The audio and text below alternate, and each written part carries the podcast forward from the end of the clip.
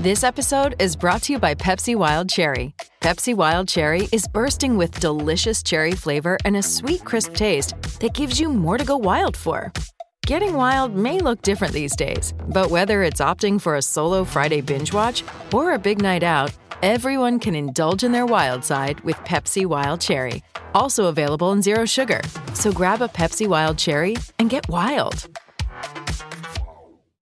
You are, you now, are now listening, listening to, to the unmistakable sound of the Wolverine. What do we need to see from this upcoming season from this team to get us to a place where the stellar, you know, there are a lot of people just kind of going back to a lot of conversations that happened with uh, Caleb Williams, right, and his transfer destination of why would Caleb Williams even want to come to Auburn outside of the ridiculous NIL asks that he was having, right? Like, why would a guy who could literally have his pick of any school in the country um, go and play for Auburn University at quarterback? What have we shown that would make him want to come here? Like, same thing for any of these other high profile um, offensive players outside of the running back position.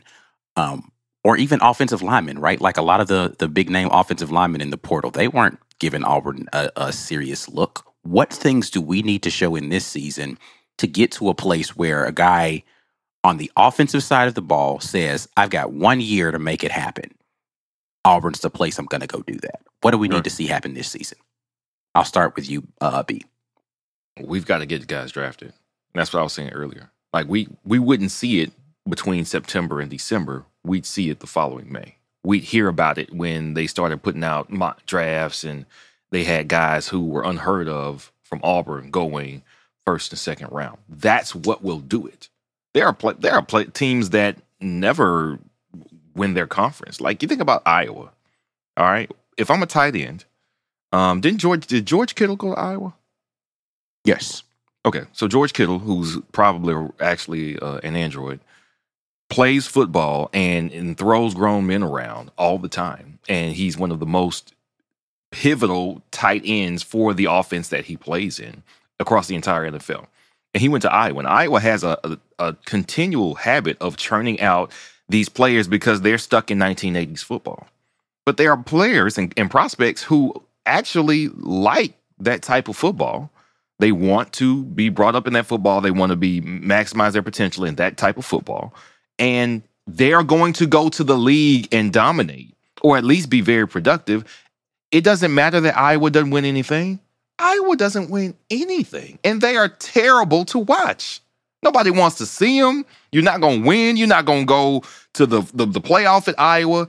But you know what you are going to do?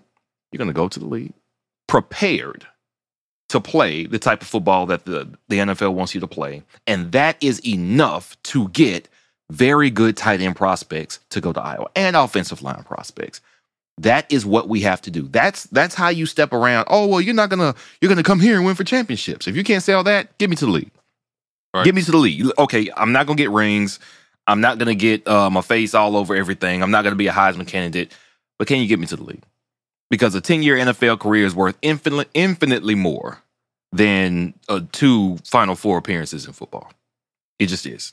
And that's what it is. So that's your workaround. We've got to get guys who are here who were unheralded or unmentioned when it came to mock drafts by the end of the season. They have played their way and we have developed them into draft picks. Yeah, it doesn't have to start with first round draft picks. You know what? Get guys who were unheard of, get them in the sixth round, get them going in the fifth round. And after that, make sure their names are sticking and they're sticking past that first contract. Now, it looks like then I have prepared as Coach Harsin. Coach Harsin has prepared guys to be productive for long term in the NFL. That is the best thing you can do. And I get we won't get those long term results here this year, but get some names mentioned in the draft and get them drafted. That's how you get players going, huh? All right, I'll come here for you and give it a shot because you're gonna get me to the lead. Let's go. All right, so Mike, is is is that? Do you agree with B. Will number one, and is that enough for Auburn fans? We've got yeah. a lot of players going to the NFL. So yeah, Harsin's I, doing a good job of developing our program. Yeah, I think that you cannot have guys going to the NFL and not point back to the development of our football team, particularly in our league. So if you've got a guys, I mean, I don't know. I don't. Is there an example of a team in the SEC consistently putting guys in the NFL but losing? Kentucky. They Not- have not really- great offensive t- offensive line talent. They actually are known for developing offensive linemen. Well, they're not losing. They're not losing, but they're not winning anything. They're kind, they're kind of on the upswing. I mean, they're not a losing. Well, that's I mean that's my point. Is that can you be Kentucky at Auburn yeah. and people be okay with that? you can next year, this year, yeah. You could be This nine year, and 3 I'm talking eight about four. like so Yeah. year year four five of Bryan Harsin is he going to continue to be able to be a Kentucky type of no, program. no, you need to have an SEC West title at the very least by that time. Right. I agree. You need to have an SEC championship game uh, appearance at the very least, um, and even that might not be it, depending on how the other years went. But you need to show steady improvement that culminates in you're consistently competing for that West title, and you need to be giving Bama a run for their money. You need to start beating your rivals. So, like again, if we're putting guys in the NFL, I, I, I- to me that is because we have not been. Let's be clear, we have not been putting guys in the NFL at a high rate. Right. No, we haven't. Um, not comparatively speaking to the talent that we were bringing in based on how they were rated. Right. The least amount of NFL prospects for a team bringing in average top 10 recruiting classes over since 2013. Un- insane amount of underdevelopment going on. So if you are now bringing in uh, uh, talent and you are developing that talent and they're making it to the next level, I think that that I don't think that we can be we would continue to be in that mid kind of range. You know, if you've got that kind of talent, the only reason you're not winning is because coaching is holding them back. So let's say maybe you're developing the guys, but the on the field decisions aren't great. Mhm. Kind of how B talks about, like, you know, hey, Saban's great at getting the players and coaching them up, but as far as X's and O's are concerned, right? Maybe a little mid there. It just doesn't matter because he overcompensates in one area. So they can overcome his lack of on the field prowess because the talent is so good. They're Right. so good at everything else. Um, that's essentially where we can be, I think. Is is that, you know, get the guys, and it's not about stars. It's not about stars because even the guys putting those stars on those players miss a lot of times. How many five star players never turn out to be anything? Right. If you're Alabama, you're not going after a guy just because he's a five star player. Your staff is still doing their own evaluation of that player's talent and deciding whether the original evaluation of him as a five star was correct and whether he's a good fit for your team. hmm Right. Um, and, you know, that's it. That's the bottom line. The bottom line is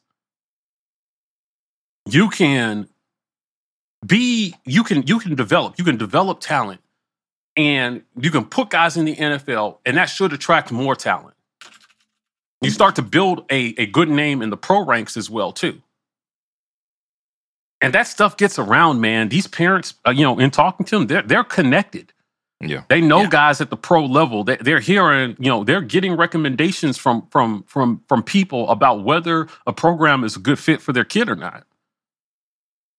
Yeah. And we just need to develop a reputation for what B is talking about. If we can, I do think it will be enough because I think that that will equal more wins, hmm more wins versus Georgia and, and, and LSU and Alabama, and hopefully an SEC title. So I agree with B. I just think I think that if we do all that, how can it not? I mean, it would just be really unlucky if it did not culminate to some level of success. On stuff. Yeah, it just has to, right? Like Yeah. I'm not I'm not sure there are a ton of examples of guys putting legit pro prospects in the league, but not, you know, finding any kind of success.